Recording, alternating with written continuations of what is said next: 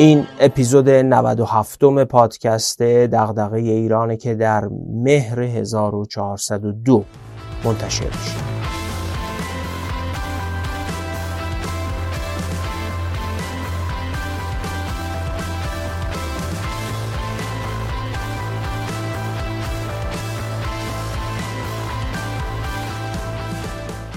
از اپیزود 91 شروع کردیم. منابعی به اندازه 100 میلیون تومن از مخاطبان عزیز پادکست جمع کنیم و به مناسبت رسیدن به صدومین اپیزود پادکست دغدغه ایران 100 میلیون تومن کتاب هدیه بدیم. تا امروز 15 مهر 1402 که داریم اپیزود 97 رو ضبط می‌کنیم.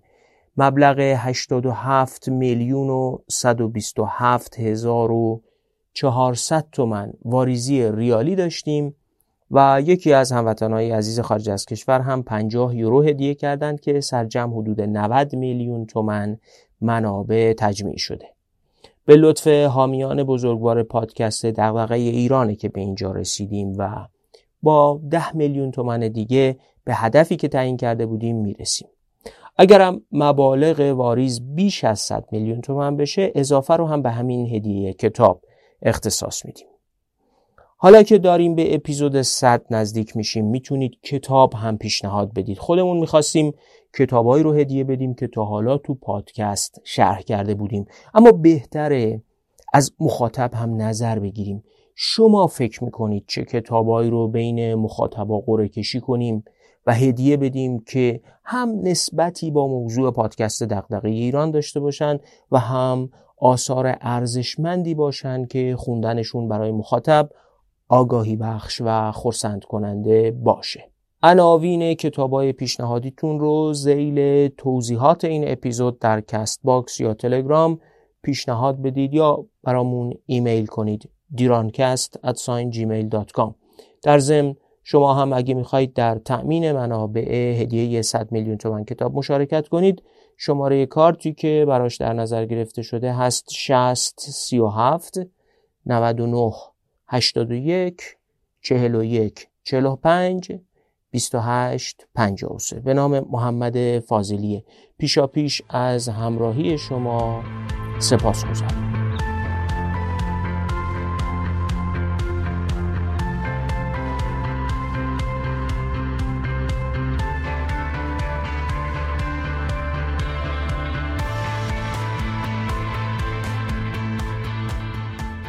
اگه اپیزودهای هفتاد و هفتاد و چهار تا هفتاد و هشت ما در فصل چهارم پادکست درباره کتاب توسعه یا چپاول نقش دولت در تحول صنعتی نوشته پیتر اونز رو گوش داده باشید. یادتون هست که توضیح دادیم دولت چه نقش هایی رو می‌تونه در جریان توسعه صنعتی به عهده بگیره. تو اون هفت اپیزود به تفصیل شرح دادیم که دولت ها می‌تونن متولی یا متصدی باشن و دو نوع نقش هم بازی کنن قابلگی و پرورشگری. در شرح این نقش ها هم اینجوری توضیح دادیم که نقش متولی جنبه ای از مقررات گذاری پررنگ شده است. دولت ها همه مقررات گذاری می‌کنن و مقررات می‌تونه ترویجی تشویقی و انگیزه ساز یا محدود کننده باشه.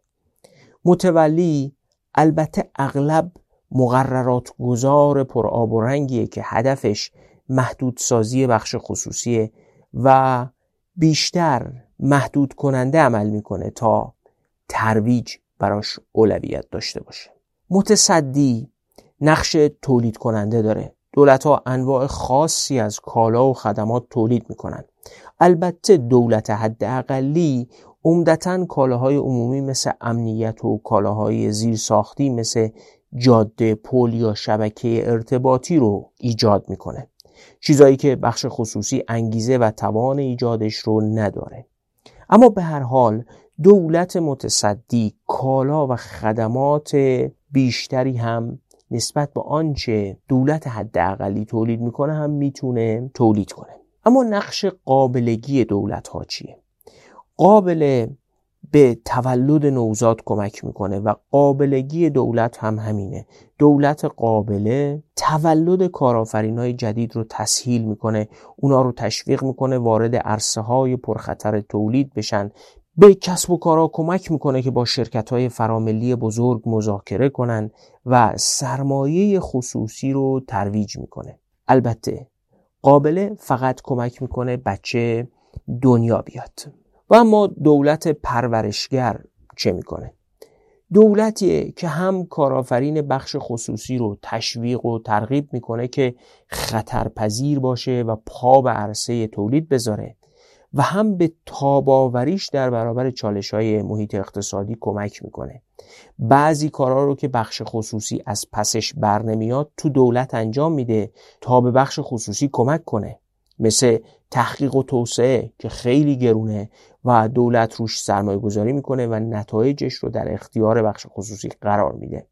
خلاصه مثل قابله فقط بچه رو به دنیا نمیاره بلکه دستش رو می‌گیره پا به پا می‌بره و پرورشش میده. در اون اپیزودا مفصل شرح کردیم که چگونه دولت در کره جنوبی هند و برزیل این نقش های متفاوت رو در صنایع مختلف ایفا کرده. مثلا در صنعت فولاد کره جنوبی و ایجاد شرکت فولاد پوسکو. ولی عمده تأکید کتاب توسعه یا چپاول بر صنعت فناوری اطلاعات بود. و شرح دقیقی درباره تفاوت موفقیت سه کشور هند، برزیل و کره جنوبی در این صنعت بر اساس تفاوت کیفیت ایفای اون نقش های چهارگانه توسط دولت ارائه کرد. مخاطبایی که اپیزودهای فصل دوم پادکست رو هم شنیده باشن احتمالا اپیزود 17 با عنوان کیفیت مداخله دولت و توسعه مورد صنعت برق رو هم یادشون هست. اونجا هم مقایسه مختصری ارائه کردیم بین نوع مداخله دولت در صنعت برق ایران و مداخلاتی که دولت کره جنوبی در جریان صنعتی شدن این کشور انجام داده بود. مترصد بودم تا کیفیت مداخله دولت در اقتصاد ایران رو هم بررسی کنم. این فرصت در بهمن 1400 با پیشنهاد انجام یک کار پژوهشی درباره کیفیت مداخلات دولت در صنایع مختلف ایران فراهم شد. اتاق بازرگانی تهران از من دعوت کرد که همون تحلیلی رو که درباره مداخله دولت در صنعت برق به صورت مختصر و در قالب یه اپیزود پادکست انجام داده بودم برای شش عرصه از صنعت ایران با مطالعه کماکان خلاصه ولی تفصیلی تری نسبت به اون اپیزود تکرار کنم. قرار شد شش صنعت ساخت خودروی تجاری فولاد برق کسب و کارهای اینترنتی داروسازی و لبنیات رو با همون زاویه نگاه که کیفیت مداخلات دولت در هر کدومشون چه تأثیراتی باقی گذاشته بررسی کنیم. قرار بود پژوهش سریع و مختصری باشه که ظرف مثلا شش ماه یه تصویر روایی و داستانگونه از اثر مداخلات دولت ارائه بده. ولی البته نهایتا چهارده ماه طول کشید تا این کار انجام بشه. در این اپیزود می‌خوام نتیجه یکی از این مطالعات یعنی بررسی کیفیت مداخله دولت در صنعت ساخت خودروی تجاری رو خدمت شما ارائه کنم.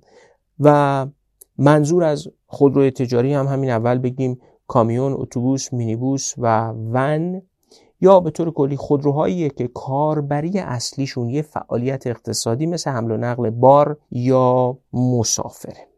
اما قبل از شروع چند نکته رو مختصر بگم و بریم سراغ اصل مطلب. نکته اول ما قرار نبوده در یه پژوهش مختصر کل صنعت خودروی تجاری با همه زیر و بمش رو بررسی و تحلیل کنیم. ما در اصل قرار بود یه روایتی ارائه کنیم که در نهایت بتونه سیاست گذار و جامعه رو به وجوه مهم این صنعت کاستیهاش و ضرورت در دستور کار قرار گرفتن این صنعت به شیوهی متفاوت آگاه کنه. ما قرار بود داستان صنعت تعریف کنیم. این داستان صنعت هم خودش یه داستان داره. بگذارید اینجوری بگم. اگه دو کلمه انگلیسی اینداستری به معنای صنعت و استوری به معنای داستان رو با هم ترکیب کنید به نحوی که همه حروف نامشترکشون رو کنار هم قرار بدید کلمه ای ساخته میشه به نام اینداستوری روز اولی که این پژوهش رو شروع کردیم به همکارای پژوهشیم گفتم ما می‌خوایم اینداستوری تولید کنیم. یعنی داستان صنعت. اما خب داستان صنعت چیه؟ داستان صنعت مثل هر داستان دیگه ای کارش اینه که وجوه مهمی از واقعیت رو در قالب قهرمانان داستان پررنگ کنه.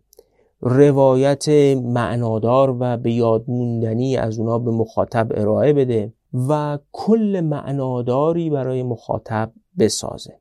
قرار چیزی رو که شاید اصلا در نگاه مخاطب داستان اهمیت نداشته و قبلا اصلا نمی‌دیده بیاره جلوی چشمش. اون چیزی رو که زندگی نکرده وارد زندگیش کنه و به تجربه مخاطب منتقل کنه. انگار خودش هم اون تجربه رو داشته. کاری که داستان یا فیلم خوب با آدم می‌کنه همینه. اون چه میشنوید روایتی از صنعت مهمیه که قرار این روایت شما رو با وجوهی از واقعیت این صنعت و نظام سیاست گذاریش آشنا کنه. ولی تأکید می‌کنم حتما و حتما کل یا حتی می‌تونه بخش خیلی مهمی از این واقعیت هم نباشه. ولی تلاش کردیم اون بخشی رو که روایت می‌کنیم روایت معتبری باشه. نکته دوم. قواعد و مقررات تو ایران دائم در حال تغییرن. ما تو این اپیزود به قواعد و مقرراتی اشاره می‌کنیم که در زمان انجام پژوهش برقرار بودن. اما ممکنه تا الان تغییر کرده باشن. ولی حتی اگه تغییر کرده باشن در پیام اصلی ما یعنی نشون دادن ماهیت مداخلات دولت در اقتصاد ایران و صنایع تفاوتی ایجاد نمی‌کنه. جلوتر که بریم خودتون خواهید دید این نکته رو. نکته سوم. ما تلاش زیادی کردیم که داده های بروز و دقیقی رو استفاده کنیم و هر منبعی که برای این کار وجود داشته رو بررسی کردیم. اما مشکل داده ها پراکندگی و یکسان نبودن آمار و اعداد منابع مختلف عمیق تر از اونه که ما بتونیم با این تلاش ها بر اون غلبه کنیم. بنابراین کاملا ممکنه جایی عدد و آماری بگیم که شما اون رو دقیق یا درست ندونید یا عدد دیگه ای براش سراغ داشته باشید. اما بازم تاکید می‌کنم که فراتر از اعداد و آمار ما به منطق کنش سیاست گذار توجه داریم. نکته چهارم. من در انجام این پژوهش درباره صنعت ساخت خودروهای تجاری دو همکار داشتم سرکار خانم محدثه جلیلی و سرکار خانم فاطمه خوشدلی. در تحلیل امور سیاست گذاری، جمعآوری داده و آمار، تحلیل اقتصادی و نوشتن گزارش این پژوهش سهم اساسی داشتن و به این وسیله از هر دوشون تشکر می‌کنم. نکته پنجم. تعدادی از فعالای اقتصادی عرصه خودروسازی تجاری از جمله شماری از مدیرای شرکت های ساخت خودروهای تجاری در مصاحبه های این پژوهش شرکت کردند که واقعا بدون مشارکتشون این کار اصلا انجام نمی‌شد. از همشون تشکر می‌کنم. اتاق بازرگانی تهران هم تأمین مالی انجام این پژوهش رو انجام داد و انجمن سازندگان خودروهای تجاری استان تهران هم همه جوره از برگزاری جلسات گفتگو تا ترتیب دادن یک جلسه رسانه‌ای برای ارائه یافته های این پژوهش پشتیبان این کار بودن. قدردان هر دو تشکل هستیم. امیدوارم توفیق داشته باشیم و داستان صنعت اون پنج عرصه دیگر رو هم که بررسی کردیم براتون روایت کنیم. بازخورد و ارزیابی شما حتما در انگیزه دادن برای انجام این کار موثر خواهد بود.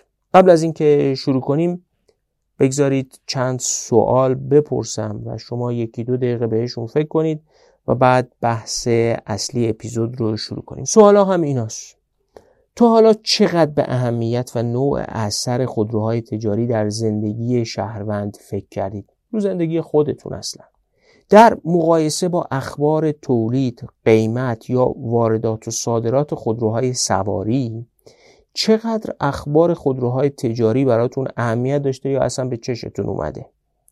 و تا حالا چقدر به جایگاه این نوع خودروها در فرایندهای صنعتی رفاه اجتماعی و توسعه فکر کردید. و اگه تا حالا به خودروهای تجاری فکر کردید از چه زاویه‌ای براتون مهم بود؟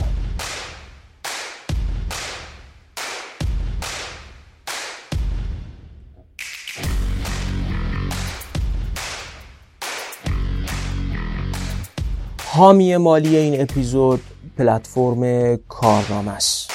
پلتفرمی که در بازار خودرو که دارایی بزرگی برای اکثریت خانواده های ایرانی اعتماد برای خرید و فروش این دارایی رو تأمین می‌کنه.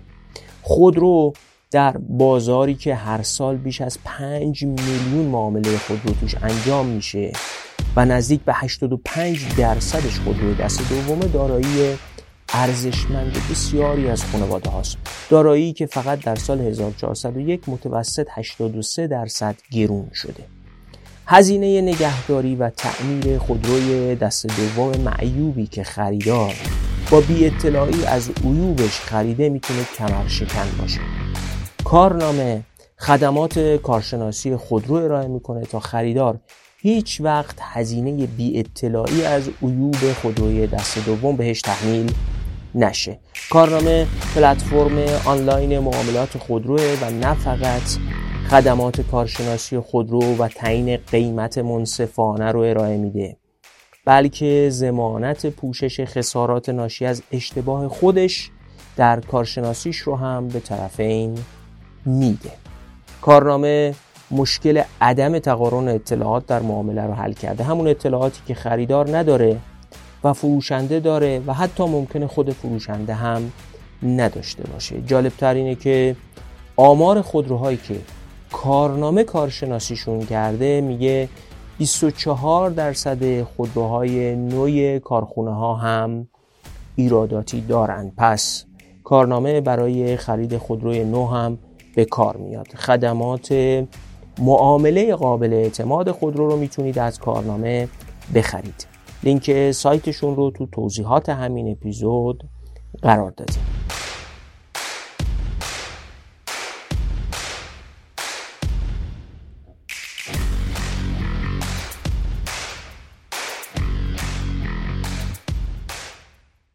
تعاریف متعددی از خودروی تجاری وجود داره و بسته به قوانین کشورها این تعاریف تغییر می‌کنن مثلا در اروپا هر وسیله‌ای که برای یک کسب و کار فعالیت می‌کنه میگن خودروی تجاری. و شامل ماشینهایی میشه که حداقل 9 سرنشین به علاوه راننده رو تو خودشون جا میدن مثل ون یا اتوبوس. و خودروهای بزرگ که بار یا محصولات مختلفی مثل سوخت رو جابجا می‌کنن. اینا بهشون میگن خودروهای تجاری. ون اتوبوس و کامیون اصلی ترین خودروهای تجاری هن. اما انواعی از تریلرها خودروهایی که در رده وانت های پیکاپ قرار می گیرند یا محصولی مثل نیسان آبی هم در شمار خودروهای تجاری هن. خودروهای تجاری سبک معمولا تا وزن حد اکثر 3.5 تن رو شامل میشه و خودروهای تجاری سنگین وزنای بالاتری دارن موضوعات تاریخی برای بحث ما فرعی و اهمیت زیادی ندارن اما خوب بدونیم که ساخت خودروهای تجاری و ساخت بدنه اتوبوس و کامیون در ایران به یه روایت از سال 1319 یا 1941 سابقه داره. کارخونه خاور یا ایران خودرو دیزل فعلی اولین تولید کننده کامیون در ایران بوده که از سال 1338 تولیدش رو با مونتاژ شروع کرده. بعدها در دهه 1340 سیاست مونتاژ رو کنار گذاشته و داخلی سازی در دستور کار قرار گرفته و اولین مجوز ساخت کامیون در داخل در دوره وزارت اقتصاد علی نقی آلی خانی برای ساخت کامیون و واردات قطعات به اسقر قنچی که پدر صنعت کامیونسازی ایران هم محسوب میشه داده میشه.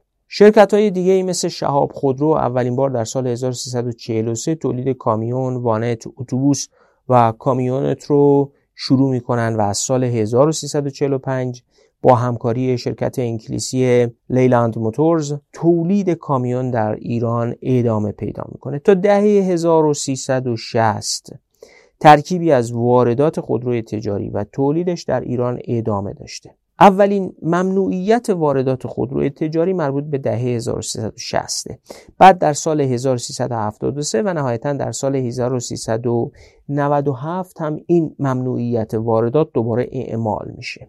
ما سعی کردیم دورانهای مختلف آشنایی با خودروهای تجاری و ساخت اونا رو در ایران دسته بندی کنیم. حاصلش شده پنج دوره به این شرحی که میگم. دوره اول دوره آشنایی با صنعت ساخت خودروی تجاری همون حوالی سالهای 1320 دوره دوم شکلگیری صنعت ساخت خودروی تجاری که سالهای 1336 تا 1355 رو شامل میشه. دوره سوم از سال 1356 تا 1371 که اول این دوره در واقع شاهد تعطیلی این صنعتیم و سه سال انتهاییش این صنعت بازیابی میشه و دوباره راه میفته دوره چهارم یعنی سالهای 1372 تا 1390 عصر تأکید سیاستگزار بر تعمیق ساخت داخل افزایش تولید و هدف گذاری ارتقای کیفیته و نهایتا دوره پنجم یعنی از 1391 تا 1400 زمان عرضه محصولات متنوع بعد اتفاق افتادن تحریم افت تولید و نهایتا لغو همکاری های بین المللی که در این صنعت شکل گرفته بود آمارایی که ما پیدا کردیم نشون میده حد اکثر تولید خودروهای تجاری حدود سال 1356 که جمع تولید کامیون، اتوبوس، کامیونت، ون و کشنده به حدود 50 هزار دستگاه در سال می‌رسه. اوج تولید دهه 1360 حدود 40 هزار دستگاه است. از ابتدای دهه 1370 تا پایان دهه 1380 اوج تولید به حدود 40 هزار دستگاه می‌رسه و دهه 1390 شاهد کمترین میزان تولید در حدود 20 هزار دستگاه در سال هستیم. ممکنه کسایی در این اعداد تشکیک کنند و اعداد کمی بالاتر یا پایینتر رو مبنا قرار بدن اما یادمون باشه که استدلالایی که در ادامه ذکر می‌کنیم به 10 یا 15 هزار دستگاه بالاتر یا پایینتر بودن تولید حساس نیستن.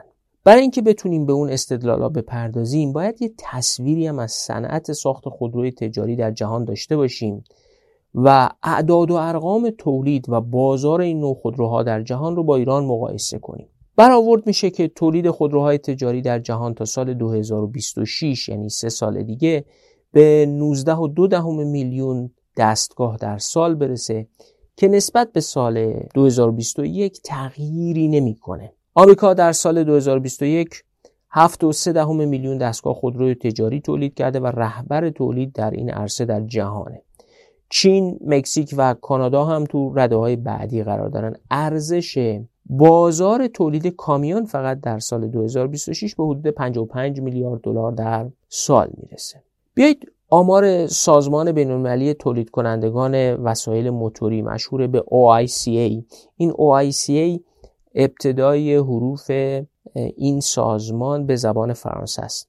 این آمار OICA رو در دو بخش کل خودروهای تجاری کامیون و اتوبوس بررسی کنیم. اول بریم سراغ اتوبوس.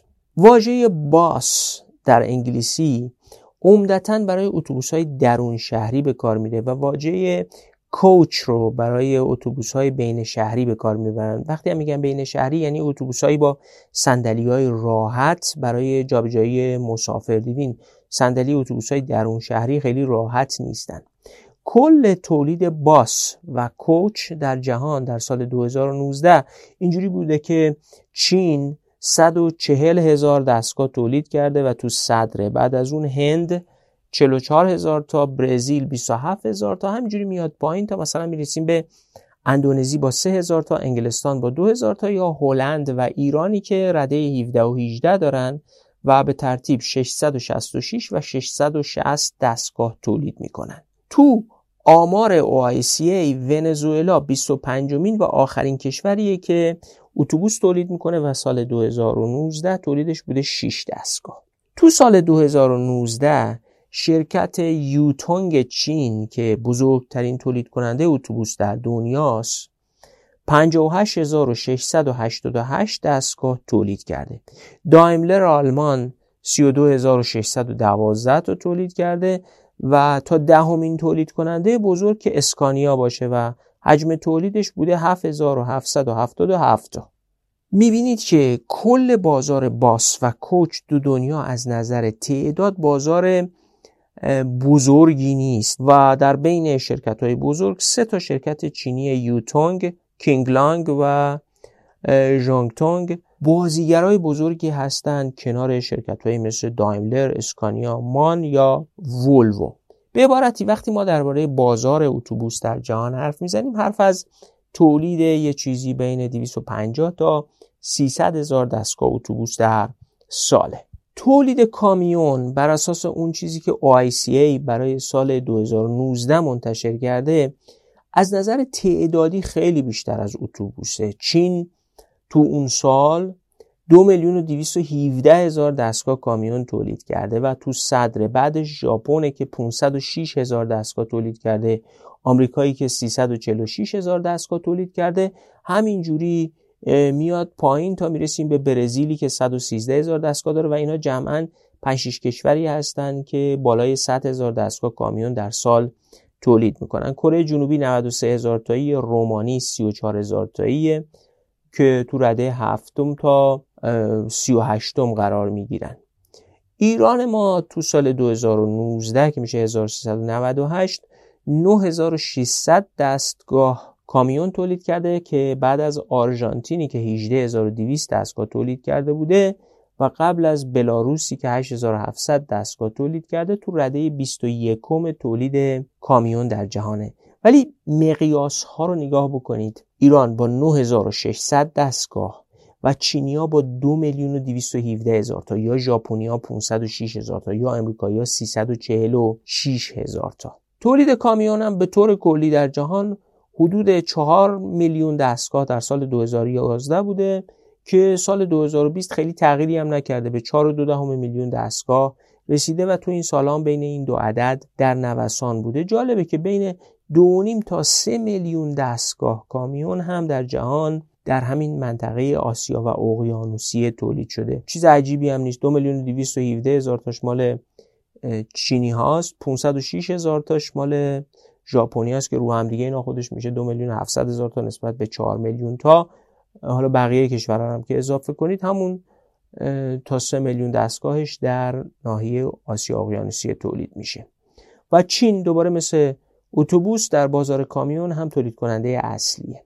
ده تا شرکت اصلی تولید کننده کامیون دنیا هم به نوعی عبارتند از دانگفنگ چین، هینو ژاپن، ایوکو ایتالیا، مان آلمان، مرسدس بنز آلمان، میتسوبیشی ژاپن، شرکت پاکار آمریکا، اسکانیای سوئد و گروه صنعتی تاتای هند و ولوی سوئد. نگاهی هم بندازیم به آمار تعداد خودروهای تجاری که دارن تو دنیا کار می‌کنن و رتبه بندی کشورها از نظر تعداد خودروهای تجاری آمریکا تو سال 2019 150 میلیون دستگاه خودروی تجاری فعال داشته و چین 32 میلیون که اینا رتبه اول و دومن. می‌بینید که امریکایی تقریبا 5 برابر چینی ها خودروی تجاری دارن. ژاپن 16 میلیون مکزیک 11 میلیون. همینجوری میاد پایین تا ایرانی که با یک و شیش دهم میلیون دستگاه خودروی تجاری ام از اتوبوس و کامیون و کامیونت و ون و اینها در رده 27 جهانه و بعد از اوکراین قرار گرفته. تو کشورهای منطقه خودمون ترکیه 5 و دو دهم میلیون خودروی تجاری داره. تقریبا چهار برابر ایران. سوریه دو چهار دهم میلیون و عربستان هم با دو سه دهم میلیون دستگاه که قبل از ما هستن. آمار کل تعداد دستگاه فروش رفته از خودروهای تجاری هم می‌تونه مهم باشه. این وقتی میگم کل دستگاه های خودروی تجاری فروش رفته شامل خودروهای تجاری سبک و کامیون های سنگین و اتوبوس بین شهری و کوچ و اتوبوس های درون شهری همه اینا با هم میشه. بر اساس آمار OICA در سال 2019 یعنی آخرین سالی که آمار ایران توش اومده بعد از 2019 آمار ایران تو OICA نیست. اینجوری بوده که آمریکا کشوریه که توش دوازده میلیون خودروی تجاری در یک سال فروش رفته. چین 4.3 دهم میلیون دومه و کانادا با یک و دهم میلیون سومه. همینجوری میاد پایین تا می‌رسیم به کشورهای منطقه خودمون.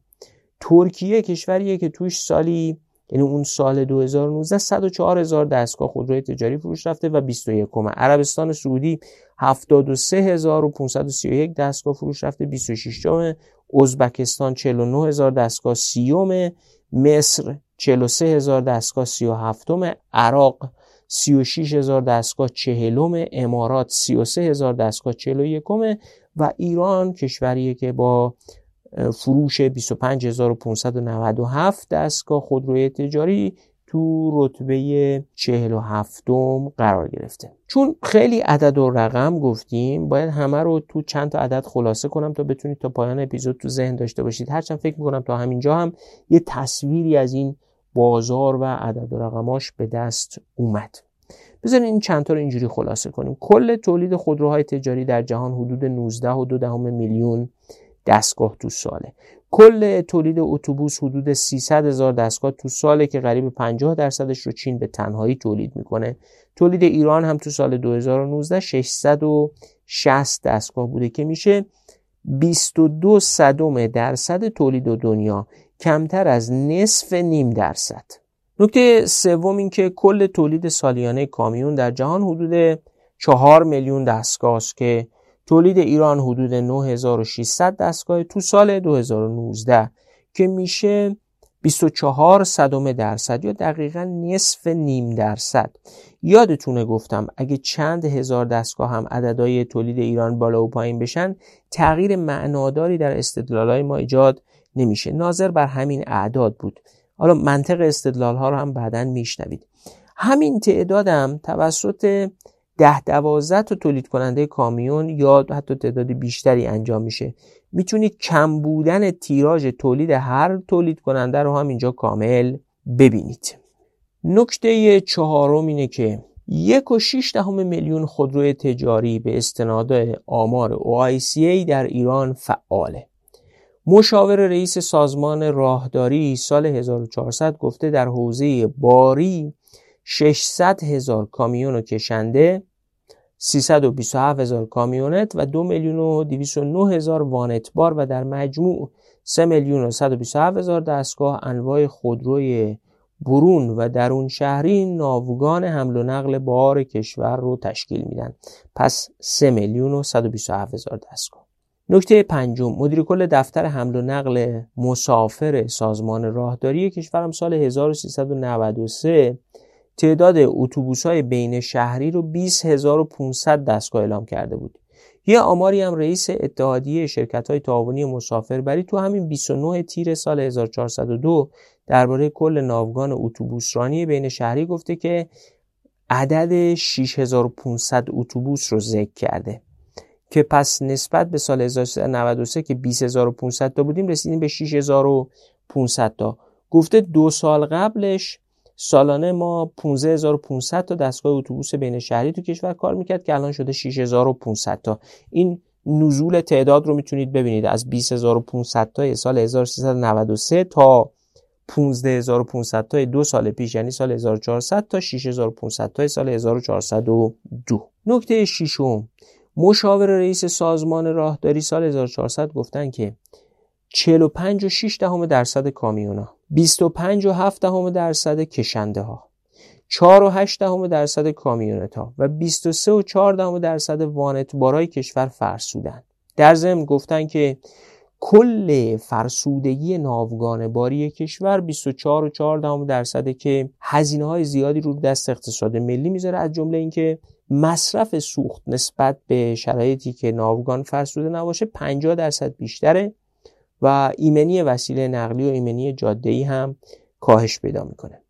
ادامه داده که میانگین سن کامیون های کشور حدود 17 و 8 یا 18 ساله و سازمان راهداری کشور هم متوسط عمر ناوگان اتوبوسی کشور رو تو سال 1402 دوازده سال اعلام کرده. دوازده و نیم سال و از اون بدتر میانگین عمر مینیبوس هاست که 25 سال اعلام شده. حالا با این آمارا و توضیحات و تصویری که از صنعت خودروی تجاری در جهان و ایران ارائه کردیم می‌تونیم بریم سراغ اون بحث داستان صنعت و توضیح بدیم که در صنعت ساخت خودروی تجاری ایران چه محورهایی رو ما بررسی کردیم و به چه نتایجی رسید.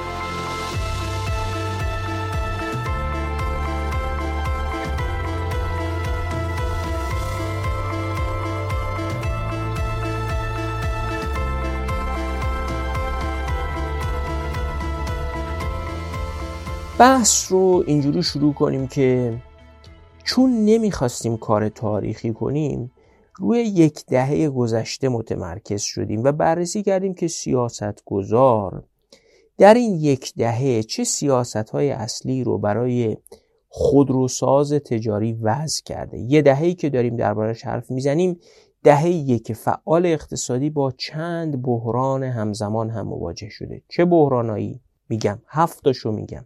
یک تشدید تحریم ها بعد از سال 1389 90 تحریم هایی که مشهور بودند به تحریم های سی سادا و جامعه ترین تحریم هایی بود که تا اون تاریخ علیه ایران وضع می شد.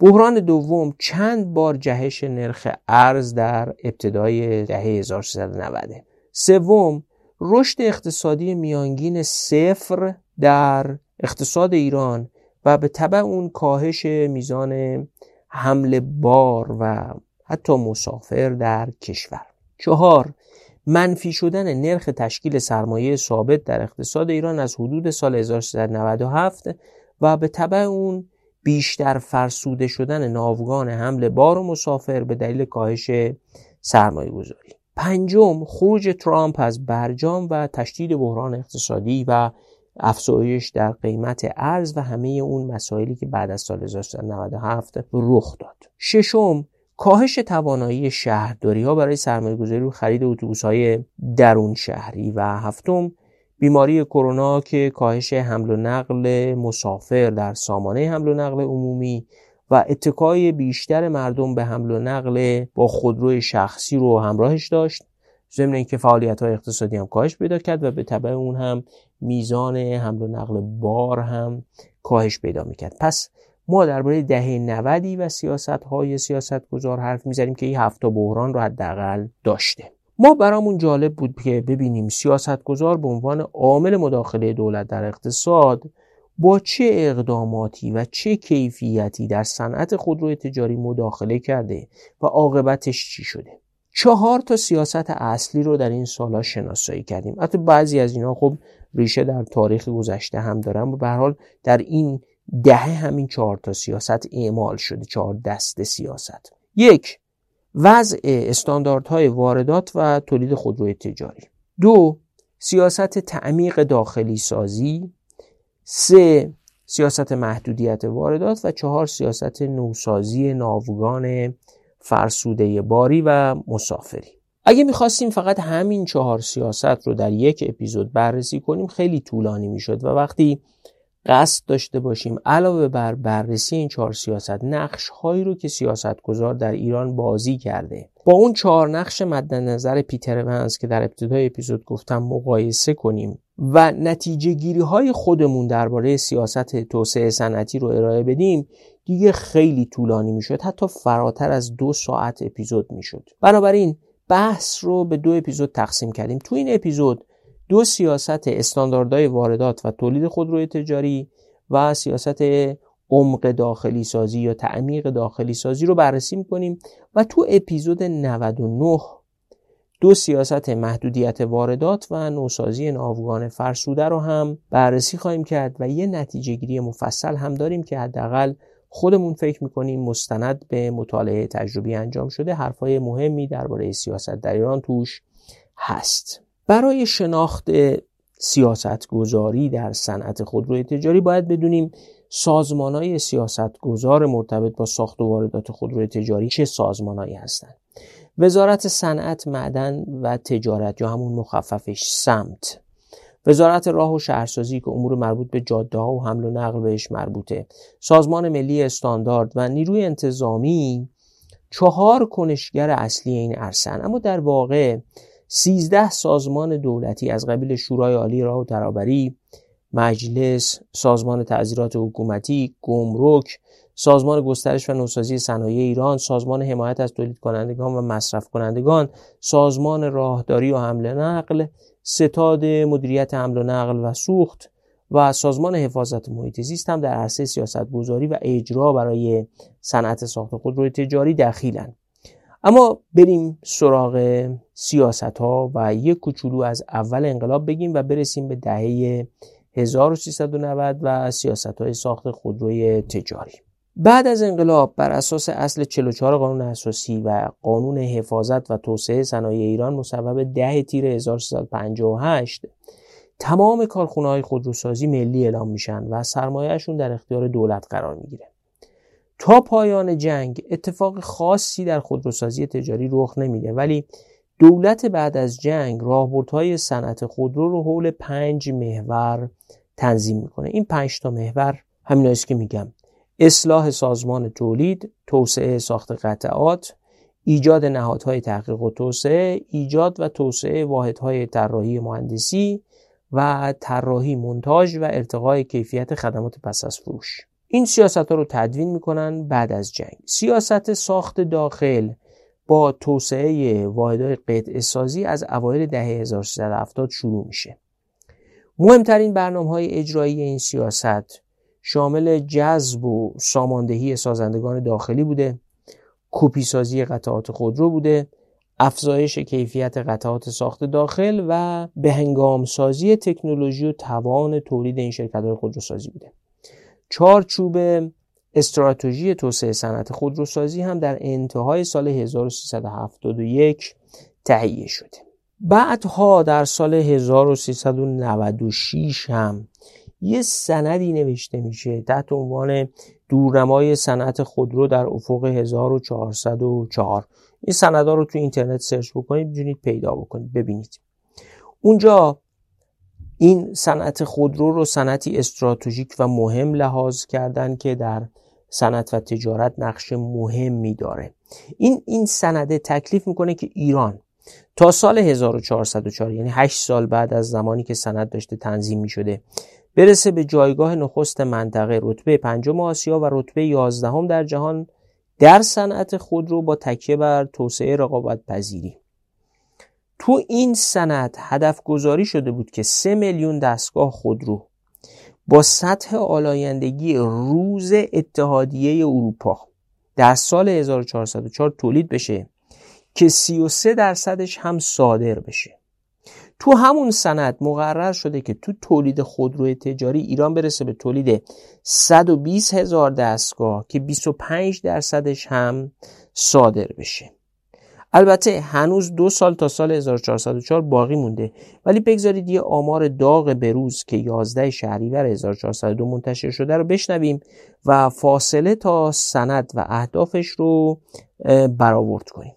دفتر صنایع خودروی وزارت سمت یه متنی منتشر می‌کنه به نام آمارنامه صنعت خودرو. و تو همین آخر مرداد امسال یعنی 11 شهریور دیگه بعد از مرداد یا آماری برای تولید مینیبوس و میدلباس و اتوبوس و کامیون و کامیونت و کشنده ارائه کردن. اونجا اومده که از ابتدای سال 1402 تا انتهای مرداد 17407 دستگاه مینیبوس و میتلباس و اتوبوس و کامیون و کامیونت و کشنده تولید شده. 17407 خودروسازا در مرداد ماه فقط 25 دستگاه اتوبوس تولید کردند که مرداد پارسال هم 56 دستگاه بوده. در تیر ماه امسال هم 57 تا اتوبوس تولید کرده بودند که مرداد تقریبا نصف شده. از ابتدای سال تا انتهای مرداد هم 331 دستگاه اتوبوس تولید شده. از ابتدای سال تا انتهای مرداد هم 16627 دستگاه کامیونت و کامیون و کشنده تولید شده که البته نسبت به آمار 9820 دستگاهی پنج ماه اول سال 1401 69 درصد رشد نشون میده. حالا اگه این میزان تولید رو تا آخر سال هم همین مقدار بگیریم یعنی کل اون وقت تولید خودروی تجاری که تا پایان مرداد بوده 17407 دستگاه میشه حدود 34000 دستگاه. میشه فاصلش رو با آمار تولید تو کشورهای اصلی تولید کننده و مقادیری که سند دورنمای صنعت خودرو در افق 1404 مشخص کرده بود مقایسه کرده و خیلی نتیجه روشنی داره. چرا اینو میگم؟ چون تیراژ تولید تو بحثای ما در ادامه بسیار مهمه. این مطالبی و این داده هایی رو که گفتیم تو ذهن داشته باشید تا برگردیم به بررسی سیاست ها.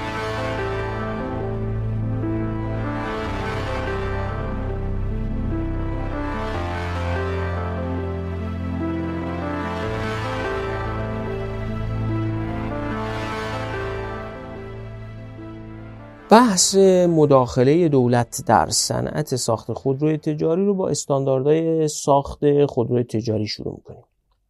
حواسمون هم هست که این استانداردها برای خودروی سواری با تیراژ چند صد هزار و بالای میلیون و خودروهای تجاری با تیراژهایی که تا اینجا دیدیم اعمال میشه. سازمان ملی استاندارد در اسفند 1395 اعلام می‌کنه که تعداد استانداردهای خودرویی از 55 مورد به 85 مورد افزایش پیدا کرده و با مصوبه شورای عالی سیاستگذاری خودرو اعمال این استانداردها شروع میشه. تو اینترنت بگردید پیدا می‌کنید. مشهورن به استانداردهای 85 گانه خودرو. یه زمان بندی هم براش اعلام می‌کنن. خودروسازا فرصت داشتن تا ابتدای دی ماه 96 یعنی ده ماه بعد از اعلام این استانداردها. 61 موردش رو رعایت کنن. از ابتدای تیر 97 دو مورد دیگه به اون 61 مورد اضافه می شده می شده 63 مورد و در نهایت وقت داشتن تا دی ماه 97 یعنی تقریبا دو سال بعد از اعمال این استانداردها 22 مورد دیگر رو هم اضافه کنن و به 85 مورد برسن. اردی بهشت سال 97 هم بود که سازمان ملی استاندارد به خودروسازا هشدار میده که اگه تا پایان دی به اون استانداردهای 85 گانه و اعمالشون در تولید خودروهای تجاری نرسید تولیدتون رو متوقف می‌کنیم و نیروی انتظامی هم دیگه ماشین شما رو شماره گذاری نمی‌کنه. تو ذهن اغلب مردم اینه که وقتی استاندارد اعمال میشه هر قدر استاندارد بالاتر و سخت گیرانه تر باشه بهتره و باعث بهبود کیفیت میشه. اما ببینیم در واقعیت هم چنین اتفاقی رخ میده. یادمون باشه که سال 97 زمان خروج ترامپ از برجام و تشدید تحریم ها هم هست و بر اثر این تحریم ها شرکت های تجاری مشارکت کننده در تولید خودروهای تجاری در ایران. شرکت های مشهوری مثل ولوو، مان، دایملر و هر شرکت اقتصادی مهمی دیگری که در این صنعت فعال بود از ایران خارج میشن. همون موقع بعضی خودروسازهای سنگین و نیمه سنگین نامه نویسن به معاون اول رئیس جمهور که این استانداردها با توجه به زیر ساخت کشور امکان اجرا شدن ندارند از جمله انجمن خودروسازان سنگین و نیمه سنگین مهمترین نگرانیش رو مربوط به استانداردهای کنترل بین خطوط سیستم ترمز هوشمند اضطراری و محافظ آبر پیاده اعلام می‌کنه. علاوه بر انجمن خودروسازهای تجاری معاون صنایع حمل و نقل سازمان گسترش و نوسازی صنایع ایران میگه که امکانات انجام آزمایش 9 استاندارد از 85 استاندارد وضع شده اصلا تو کشور وجود نداره. نگرانی اصلی همین بود که نبودن زیرساخت هدف اصلی وضع استاندارد یعنی رسیدن به ایمنی بیشتر و آلودگی کمتر و حمل و نقل با کیفیت تر رو اصلا از بین ببره و فقط باعث افزایش اختلال در تولید و افزایش قیمت محصولات تولیدی در شرایط تحریمی بشه. بگذارید چند مورد از این استانداردها رو به صورت جزئی تر بررسی کنیم. اول بریم سراغ استانداردهای تجهیزات جاده ای این استانداردهای تجهیزات جاده ای الزام می‌کرد که تجهیزات کنترل بین خطوط روی خودروها نصب بشه. کنترل بین خطوط یا LGS یا بهش میگن لین گارد سیستم روی ماشین نصب میشه تا ماشین رو بین خطوطی که روی جاده رسم شده نگه داره و اونجوری رانندگی کنه از خطوط خارج نشه. یه خودروسازی می‌گفت میگن LGS روی ماشین تولیدیت نصب کن. و ماشین باید بین دو خط تردد کنه. مگه خط مناسب تو جاده ها وجود داره؟ کدوم خط؟ خط باید رفلکشن مشخص و استاندارد داشته باشه. رنگ استاندارد داشته باشه. بازتاب نور استاندارد داشته باشه تا LGS کار کنه. کدومش تو جاده های ما هست؟ غیر از این سیستم کنترل بین خطوط تحت شرایط دیگه هم با مشکل مواجه میشه. مثلا در صورتی که فضا تاریک باشه. یا چیزی روی این سیستم رو بپوشونه عملکردش مختل میشه. اگه شیشه جلوی خودرو تعویز بشه باید دوباره این سیستم رو کالیبره کرد. اگه فاصله با خودروی جلویی کم باشه قادر به تشخیص خطوط نیست. بارش باران اگه شدید باشه اگه تابش مستقیم نور خورشید زیاد باشه و جاده از برف پوشیده شده باشه عملکرد این سیستم درست نیست. و بدتر از همه اگه خطکشی جاده درست و کامل نباشه کاملا غیر فعال میشه. خودروهای سنگین در ایران به همه این علل و بیش از همه به علت نبودن خطکشی مناسب در جاده ها امکان استفاده از LGS رو ندارن. اما الزام به نصبش روی خودرو هزینه تولید خودرو رو افزایش میده و هزینه حمل و نقل کالا رو هم بالا می‌بره. سیستم ترمز اضطراری Emergency Brake System تجهیزیه که اگر راننده به هر دلیلی خوابالود بود حواسش نبود یا مشکلی در رانندگی پیدا کرد و داره به مانع جلو می‌خوره خود رو ترمز می‌کنه. عمل کرده این سیستم کاملا به رفتارهای رانندگی بستگی داره. برای مثال اگه خودرویی از سمت راست از کامیون سبقت بگیره احتمال اینکه EBS ترمز بگیره زیاده. شرایط دیگه ای هم در جاده های ایران و رفتارهای رانندگی است که ترمز اضطراری رو به یه وسیله خطرناک تبدیل می‌کنه.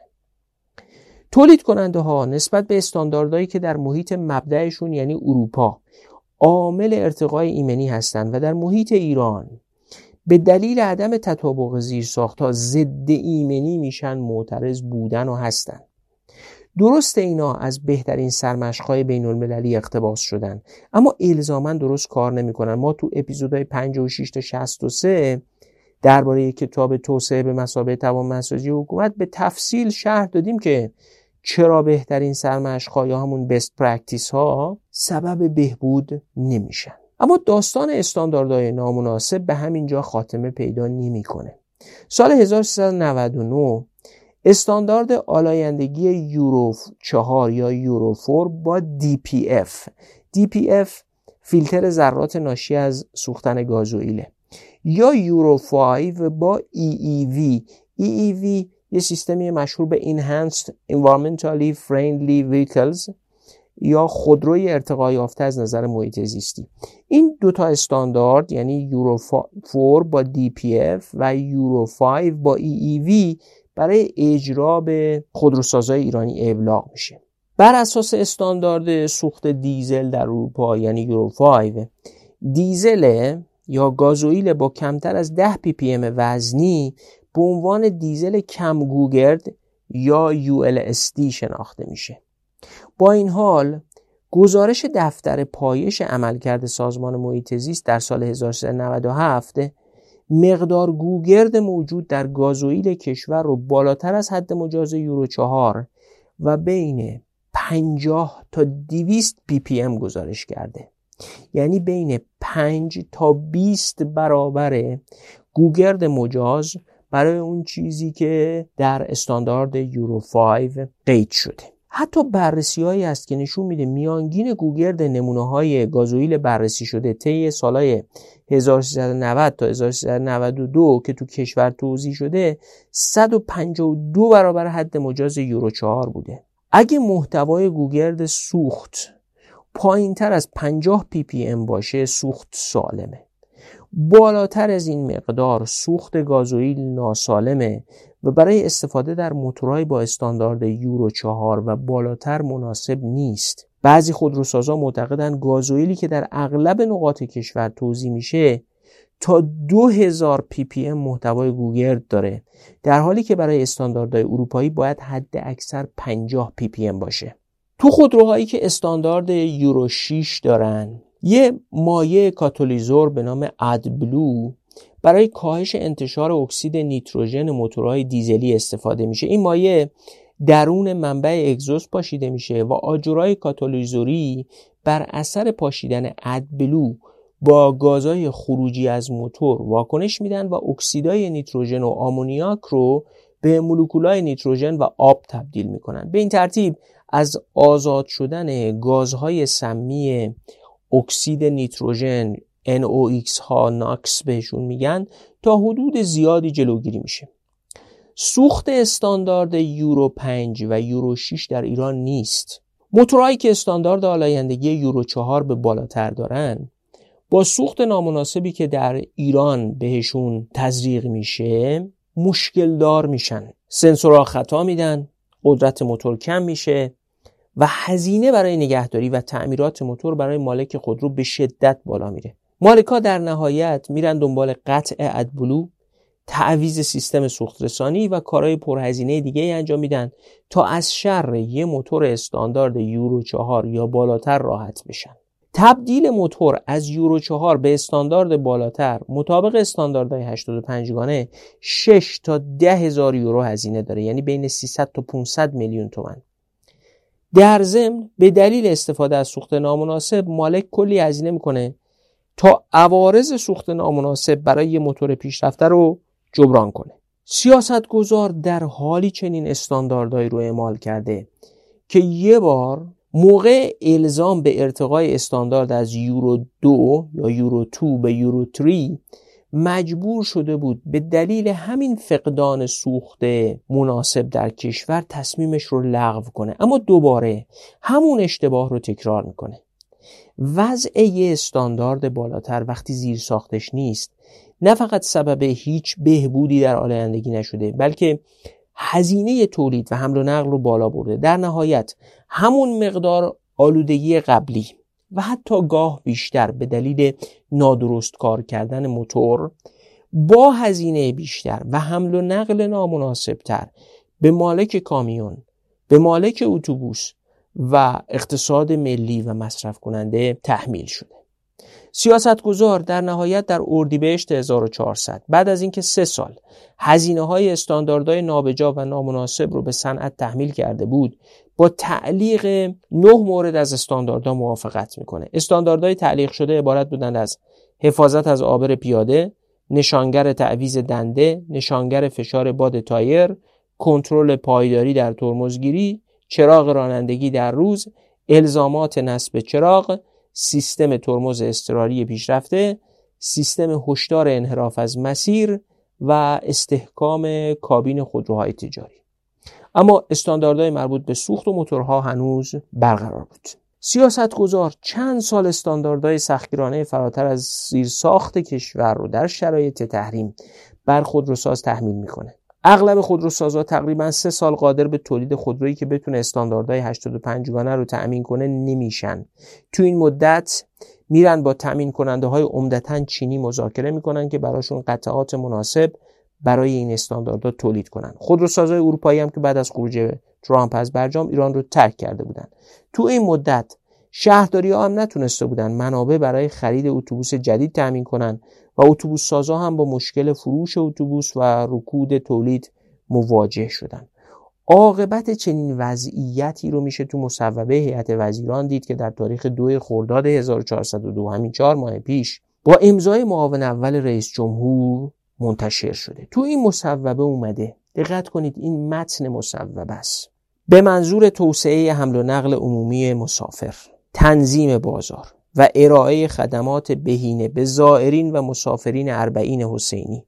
به وزارت سمت اجازه داده می شود با تایید و تشخیص سازمان راهداری و حمل و نقل جاده‌ای نسبت به ثبت سفارش واردات 2000 دستگاه اتوبوس برون شهری با عمر کمتر از 5 سال و تایید تأمین قطعات وجود شبکه خدمات پس از فروش و معاینه فنی توسط وزارت سمت بر اساس استاندارد کارخانه سازنده در زمان ساخت خود رو اقدام نماید. همین مصوبه سود بازرگانی واردات این اتوبوس ها رو هم مشمول 50 درصد تخفیف می‌کنه. بیاین یه دقتی در این مصوبه بکنیم. سیاستگزار از سال 1395 استانداردهای سختگیرانه تصویب می‌کنه و از سال 1397 او استانداردها رو اعمال می‌کنه. همون موقع و تا همین الان هم همه اون استانداردها تو برخی کشورهای سازنده خودروی تجاری مثل چین یا هند الزامی نیست. یا حتی همش در اروپا هم الزامی نیست. حدود سه سال ساخت خودروی تجاری به شدت کاهش پیدا کرده و وقتی اتوبوس کم میاد دولت مجوز واردات 2000 دستگاه اتوبوس میده که یادمون هست تعداد اتوبوس های ساخته شده در ایران سال 1398 فقط 660 دستگاه بوده و 2000 دستگاه اتوبوس معادل سه سال ساخت اتوبوس در ایرانه. تازه مصوبه میگه واردات اتوبوس دست دوم با عمر کمتر از 5 سال با استانداردهای کارخانه محل ساخت حالا چین هند یا هر جای دیگری که معلوم نیست حتی به اندازه استانداردهای 55 گانه قبلی ایران هم بوده باشه. سوال وضع استانداردهای سخیرانه در شرایط تحریم در حالی که زیر ساخت جاده و سوخت لازم برای تجهیزات ایمنی و موتورهای با آلایندگی کم وجود نداشت غیر از متوقف کردن تولید همون خودروهای تجاری که قبلا ساخته می‌شد و افزایش قیمت خودروهای تجاری بر اثر کمبود عرضه و نهایتا رسیدن به مصوبه خرداد 1402 چه نتیجه ای داشته؟ از منظر سیاست عمومی سوال مهمیه که موقع جنبندی در اپیزود 99 مفصل بهش خواهیم پرداخت.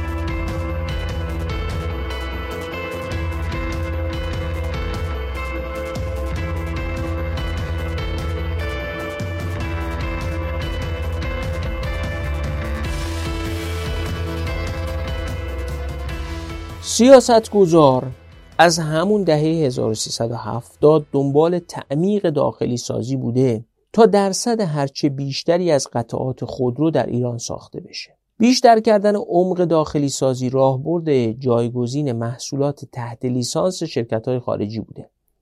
سند خودرو در افق 1404 که دربارش قبلا حرف زدیم عنوان فرعیش هست برنامه اجرایی استراتژی رقابت پذیر کردن صنعت خودرو. پیش بینی می‌کنه که میزان داخلی سازی از 14 درصد شامل رنگ و مونتاژ در سال تنظیم سند یعنی 1393 به 50 درصد در انواع کامیون و کشنده و اتوبوس و مینیبوس در سال 1396 برسه یعنی ظرف سه سال از 14 درصد برسه به 50 درصد.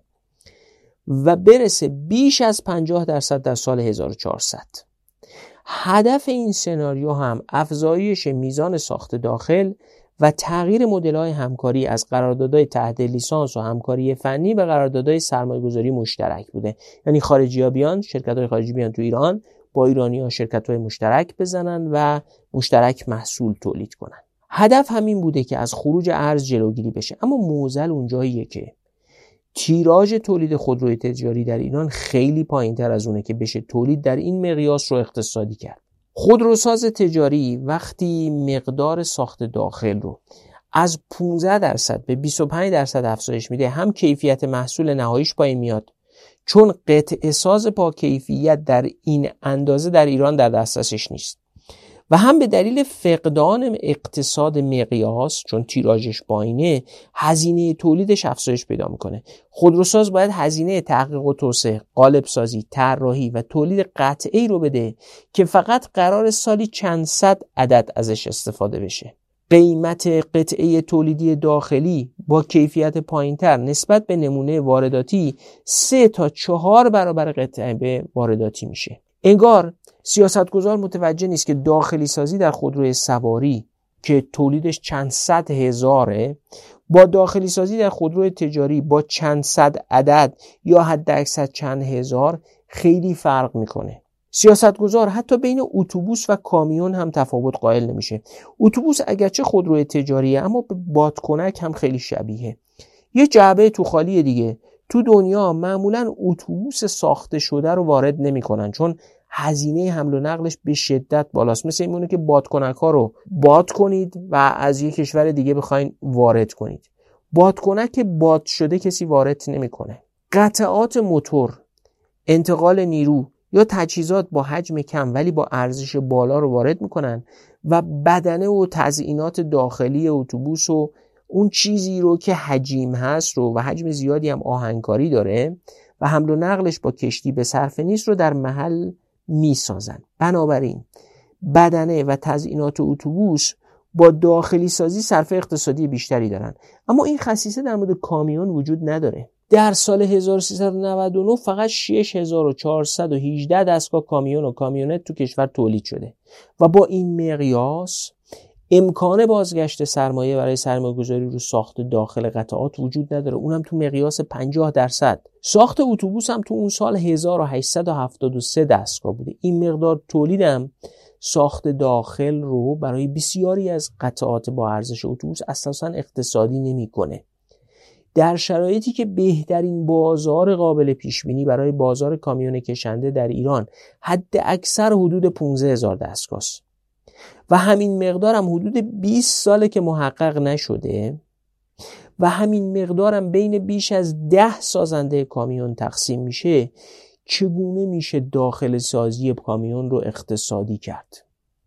تازه طبق آمارای رسمی حدود 25 تولید کننده داخلی مجوز و پروانه تولید خودروی تجاری دارن که البته بعضیشون فعال نیستن. سیاستگزار دائم سعی کرده با دادن وام که اسم دیگرش هست ریال ارزان و ارز تعرفه ای که اسم دیگرش هست ارز ارزان که هم وزن و قافیش بهتره هم دلچسب تره سعی کرده مشوق ایجاد کنه واحدهای تولیدی بیشتری تولید بشه که بتونن تیراژ رو مطابق استراتژی افزایش تولید داخل و به تبع اون اشتغال بیشتر بالا ببرن. این در حالیه که نه بازار داخلی اونم در بهترین حالتش در دهه 1380 نه حتی در دهه 1390 که اقتصاد با میانگین رشد اقتصادی نزدیک به صفر طبیعتا حتی ظرفیت حمله بارش هم کم شده. چنین بازاری کشش برای تولید و خرید محصولات این شرکت ها نداشته و به دلیل تحریم ها و فقدان سیاست صنعتی مشوق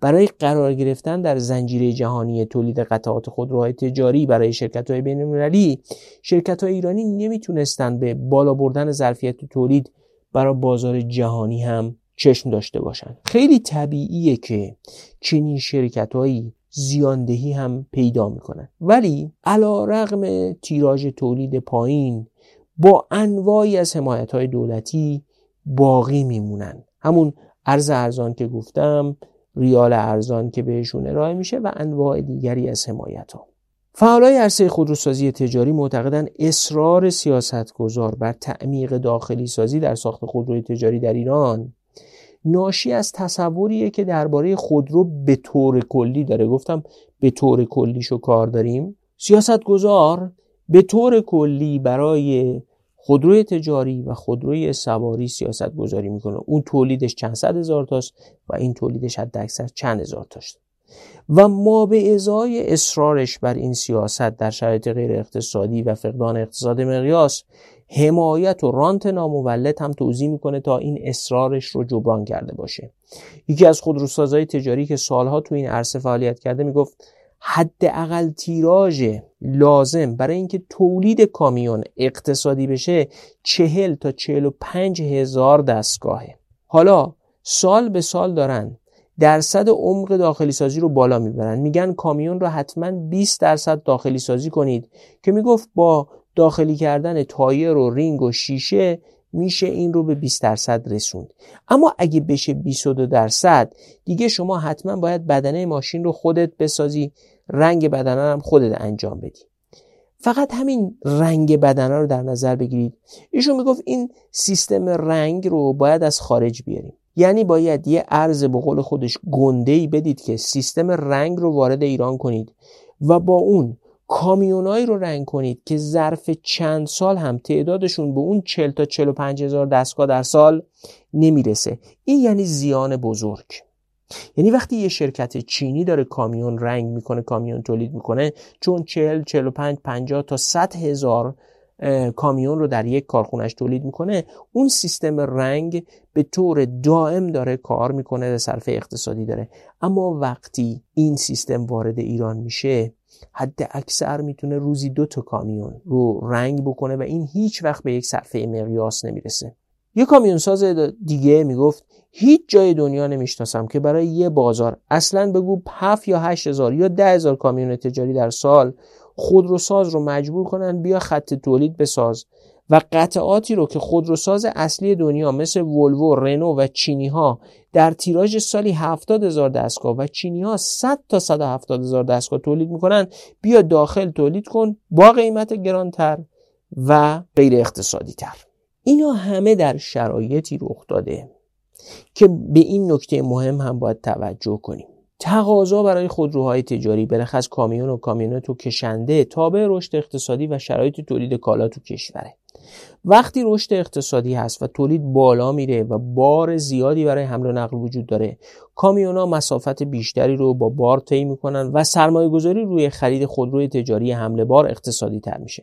وقتی اقتصاد تو سراشیبی رکود قرار می‌گیره مثل سالهای بعد از 1389 و تشدید تحریم ها و جهش نرخ ارز و بعد از اون یک دهه تورم های بالا با رشد اقتصادی نزدیک به میانگین صفر هزینه تملک کامیون بالا رفته و از میزان بار هم کم شده. دقیقا تو همین سال که وضع استانداردهای سختگیرانه هم شروع شده. تو همین شرایط فشار برای افزایش عمق داخلی سازی تولید رو غیر اقتصادی تر هم کرده. پس تا به اینجا. ترکیبی از یه بازار کوچیک شده. با تیراژ تولید پایین رشد اقتصادی پایین و نیاز کمتر به جابجایی بار وضع استانداردهای سختگیرانه و تعمیق داخلی سازی سرهم سبب شده. نه سیاست گذار به فواید استاندارد برسه و نه اون فشارش برای تعمیق داخلی سازی نهایتا به شکلگیری یک صنعت ساخت کامیون اقتصادی منتهی بشه. اما نهایتا یک صنعت متکی به انواع رانت هایی رو که دولت ما به ازای سیاست های خودش و زیان هایی که بر خودروساز تحمیل می‌کنه به صنعت میده رو ایجاد کرد.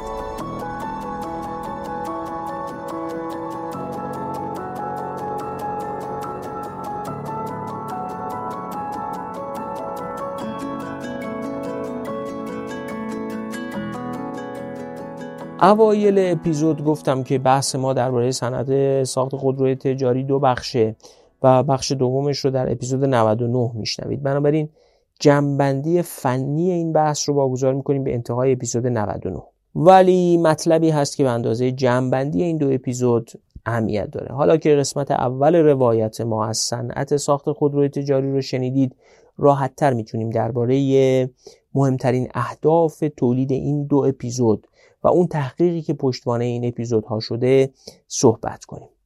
ما قصدمون عمومی سازی دانش سیاستیه معتقدیم افزایش آگاهی عمومی درباره فرایندهای سیاستی و سیاستگذاری عمومی در ایران و شناخت سازوکارهایی که بر انواع کسب و کارها و کارآمدی و ناکارآمدی اونا اثر می‌گذارن می‌تونه زمینه مساعدتری برای اصلاحات سیاستی ایجاد کنه. وقتی از آگاهی عمومی حرف می‌زنیم البته منظورمون این نیست که همه مردم باید درباره سیاست ها و مداخلات دولت در صنعت ساخت خودروی تجاری یا حتی بقیه صنایع اطلاع داشته باشند بلکه به پنج سطح و گروه از افراد موثر بر سیاست عمومی نظر داریم. سطح یکش. دنبال اینیم که خود فعالای بخش خصوصی یه روایت منسجم و تا حد امکان قابل اجماع درباره سازوکارهای موثر و فعالیتشون داشته باشند تجربه پژوهشی که انجام دادیم نشونمون داد. فعالای بخش خصوصی خودشون روایت تا حد ممکن منسجمی مکتوبی و قابل روایت کردنی از سیاست های عرصه کاریشون و اثرات اونا ندارن. معنیش این نیست که در معرض این سیاست ها نیستن ها. هستن. هر روز زجر و رنجش رو هم تحمل می‌کنن. اما معنیش این نیست که تلاش کردن یه روایت منسجم و قابل فهم و قابل بیان برای عموم مردم مؤثر از تو این درد و رنجشون استخراج کنن. طبیعیه که بدون چنین روایتی هم مذاکره با سیاستگزار یا حتی حضور در عرصه عمومی برای مطالبه اصلاحات سیاستی هم دشواره. سطح دو. معتقدیم ارائه روایت منسجمی از شیوه مداخله دولت در کسب و کارها برای بروکرات ها و سیاستگزارا هم ضروریه. بروکراسی در ایران کمبود شدید سنت درست مکتوب سازی تجارب انتقال تجربه های سیاستی بین نسل های مختلف مدیرا و فقدان انسجام سیاستی بین دوره های مختلف مدیریت داره. داستان صنعت یا همون اینداستوری کمک می‌کنه تا بروکراتا و سیاستگزارها بتونن نگاه بخش خصوصی به سیاست ها و اقدامات خودشون رو بشناسن و تأثیراتی رو که سیاست های بر کسب و کارها باقی می‌گذاره درک کنن. نوعی خداگاه سازی بروکراسی نسبت به عواقبش در داستان صنعت نهفته است. سطح سوم. سیاست پژوها و کارآفرینای سیاستی که دنبال اصلاح سیاست ها برای بهبود فضای کسب و کار هستند به روایت معتبر منسجم و خلاصه ای از هر کسب و کار نیاز دارند تا بتونن اون رو مبنای گفتگو تحلیل و پیشنهاد راهکارهای اصلاحی قرار بدن. گفتن داستان صنعت می‌تونه به شکلگیری چنین روایت هایی کمک کنه. سطح چهارم.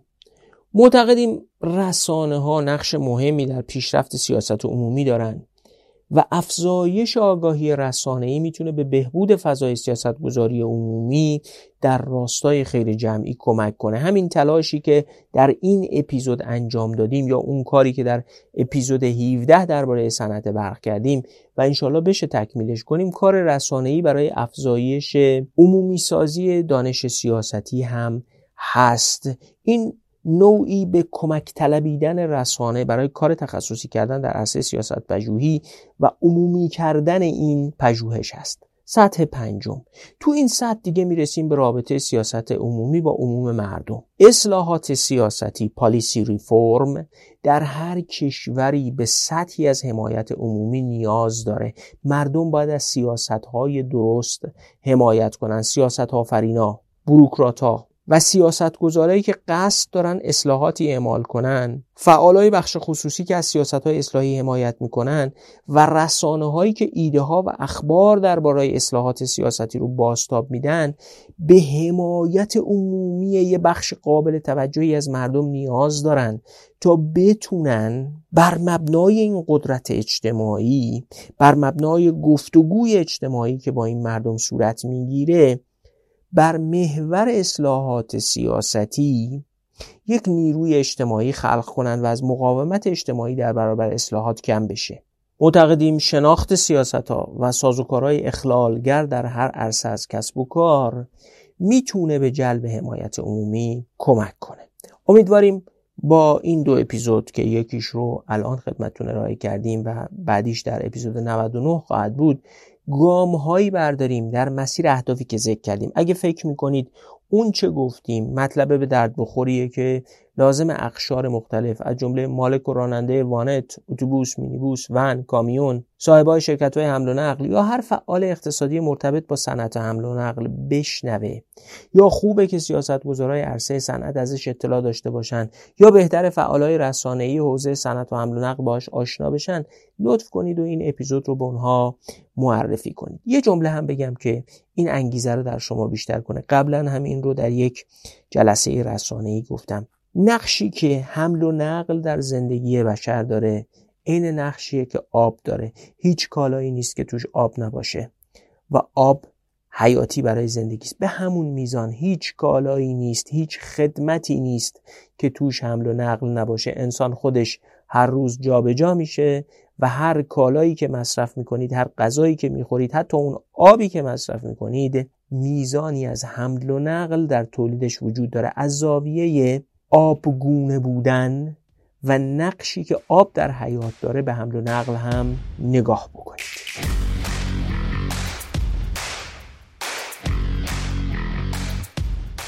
اعتماد بنیان زندگی اقتصادی و مایه آرامش فردیه. فکر می‌کنید جایی هست که اعتماد بفروشه؟ آره یه پلتفرمی هست که اعتماد میفروشه و این کار رو برای ساده تر کردن معامله یک کالای ارزشمند حساس و پیچیده مثل خودرو انجام میده. اونم توی کشوری که خودرو دارایی بزرگ اکثریت خانواده هاست.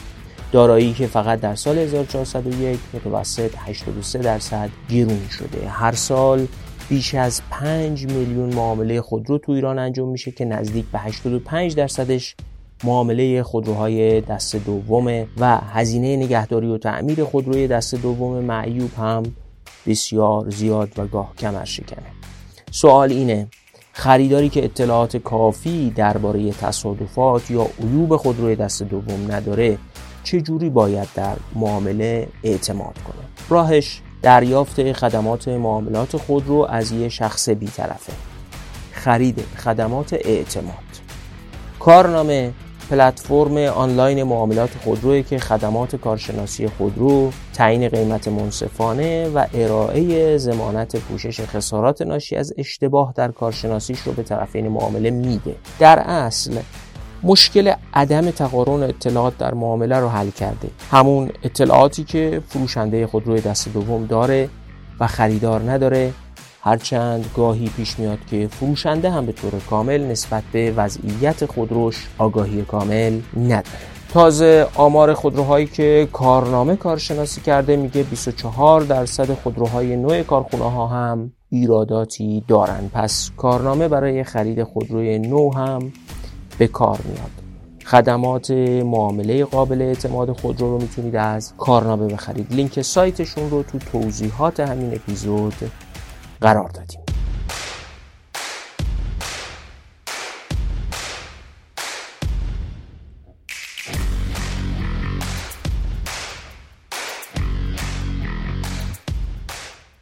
پنج اپیزود رو به شرح کتاب خشونت و نظمهای اجتماعی اختصاص دادیم و در همه اونها گفتیم که ناشر کتاب یعنی انتشارات روزنه شش جلد از این کتاب رو در اختیار ما قرار دادن که بین مخاطبامون قرعه کشی کنیم 247 نفر تا ده مهر ماه به ما ایمیل فرستادن و درخواست داشتن در قرعه کشی این شش جلد کتاب شرکت داده بشن بر اساس قرعه این افراد برندگان هفدهمین دور هدیه کتاب پادکست دغدغه ایران شدند.